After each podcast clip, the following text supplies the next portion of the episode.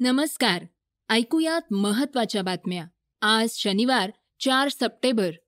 मी Gauri Kuber. PAN आणि Aadhaar card संदर्भात सेबीनं एक महत्वाची सूचना केली आहे ही बातमी आपण आजच्या पॉडकास्टमध्ये पाहणार आहोत. कोरोनाच्या तिसऱ्या लाटेचा धोका कायम असताना राज्यात मंदिरं उघडण्यासाठी भाजप मनसेनं आक्रमक पवित्रा घेतलाय.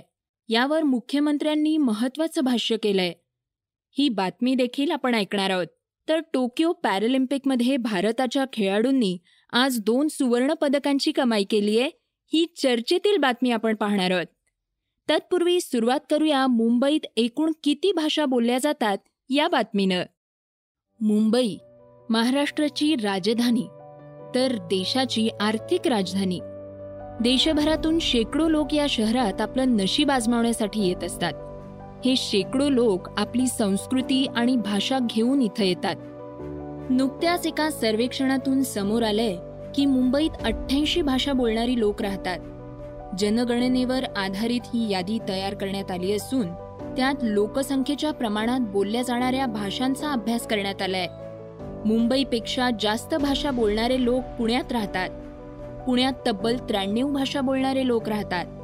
तर बंगळुरू या शर्यतीत पहिल्या स्थानावर असून तेथे एकशे सात भाषा बोलल्या जातात. दोन हजार अकराच्या जनगणनेवर आधारित यादीनुसार ही माहिती समोर आली आहे.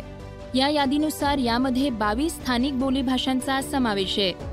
तर चौऱ्याऐंशी इतर भाषा सुद्धा बोलल्या जातात.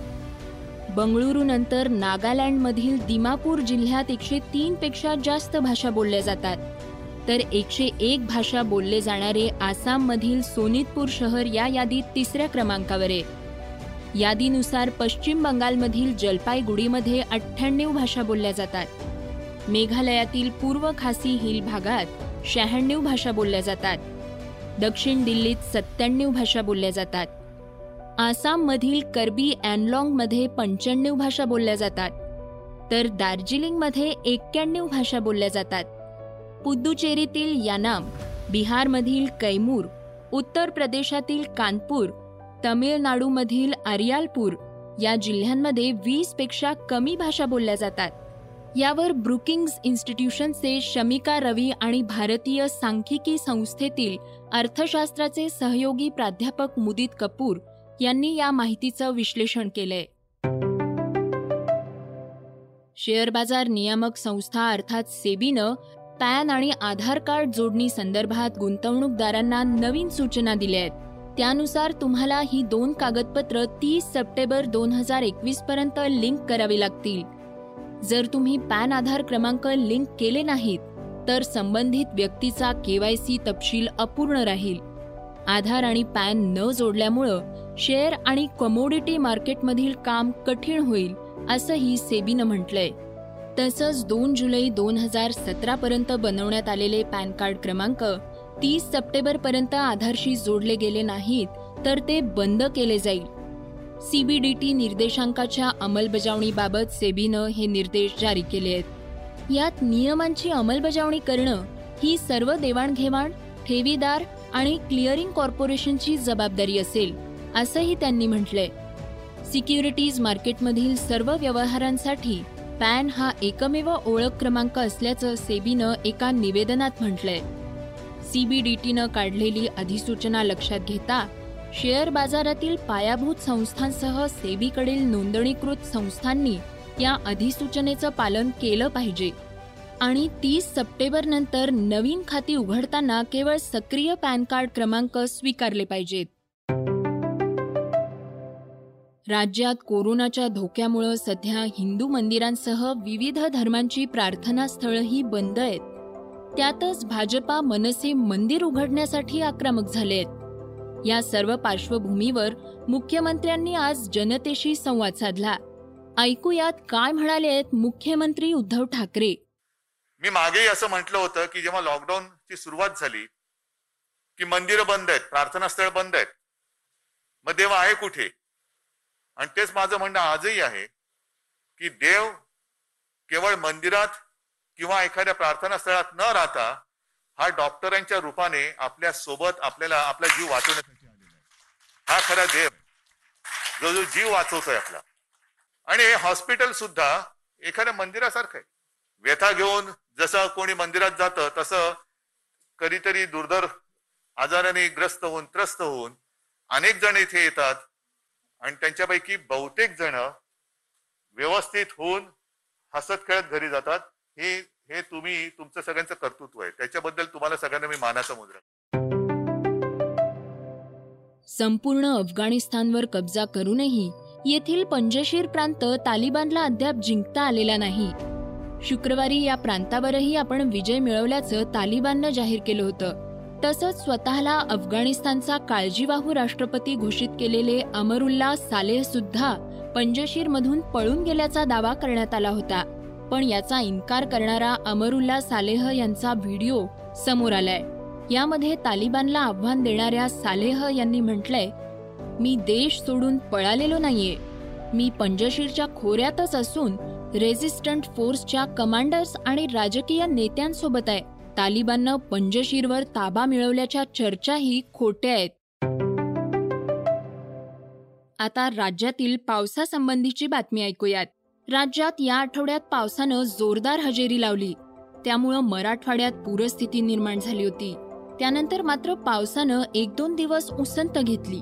पण आता पुढील पाच दिवसात महाराष्ट्रात पावसाच्या प्रमाणात वाढ होण्याची शक्यता आहे.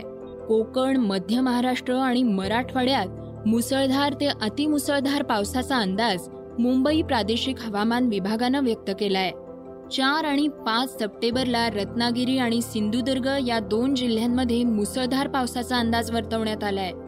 त्यानंतर सहा सप्टेंबरला रायगड सिंधुदुर्ग आणि रत्नागिरी तर मराठवाड्यातील लातूर परभणी नांदेड आणि हिंगोलीमध्ये मुसळधार पावसाचा इशारा देण्यात आलाय. त्यानंतर सात सप्टेंबरला नाशिक औरंगाबाद पालघर ठाणे जालना पुणे सातारा रत्नागिरी रायगड सिंधुदुर्ग आणि कोल्हापूर जिल्ह्यात पावसाचा अंदाज वर्तवण्यात आलाय. तर आठ सप्टेंबरला पुणे सातारा रत्नागिरी आणि पालघर या जिल्ह्यांना सतर्कतेचा इशारा देण्यात आलाय. भारतात तालिबानचं समर्थन करणाऱ्या मुस्लिमांवर टीका केलीये.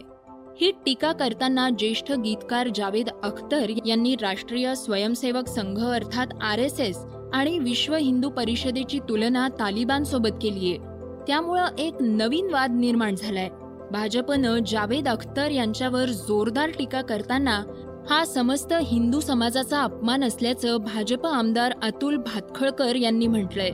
तर भाजपच्या आध्यात्मिक आघाडीचे प्रमुख तुषार भोसले यांनीही सडकून टीका करताना जावेद अख्तर यांच्यामध्ये तालिबानी डीएनए असल्याचं म्हटलंय. टोकियो पॅरालिम्पिकमध्ये नेमबाजीत पदक पटकवणाऱ्या दोन खेळाडूंसाठी हरियाणा सरकारनं दहा कोटींच्या बक्षिसाची घोषणा केली आहे. नेमबाजीत पन्नास metre pistol S H one क्रीडा प्रकारात सुवर्ण पटकावणाऱ्या मनीष नरवालला सहा कोटी. तर याच क्रीडा प्रकारात रौप्य पदकाची कमाई करणाऱ्या सिंहराज अधाना याला चार कोटी रुपये बक्षीस स्वरूपात मिळणार आहेत. एकोणवीस वर्षीय नरवालनं पॅरालिम्पिकमध्ये दोनशे अठरा पूर्णांक दोन गुणांसह नवा विक्रम प्रस्थापित केलाय. तर अधानानं दोनशे सोळा पूर्णांक सात गुणांसह रौप्य पदक कमावलंय. आजची चर्चेची बातमी ही टोकियो पॅरालिम्पिकचीच आहेत ऐकूयात.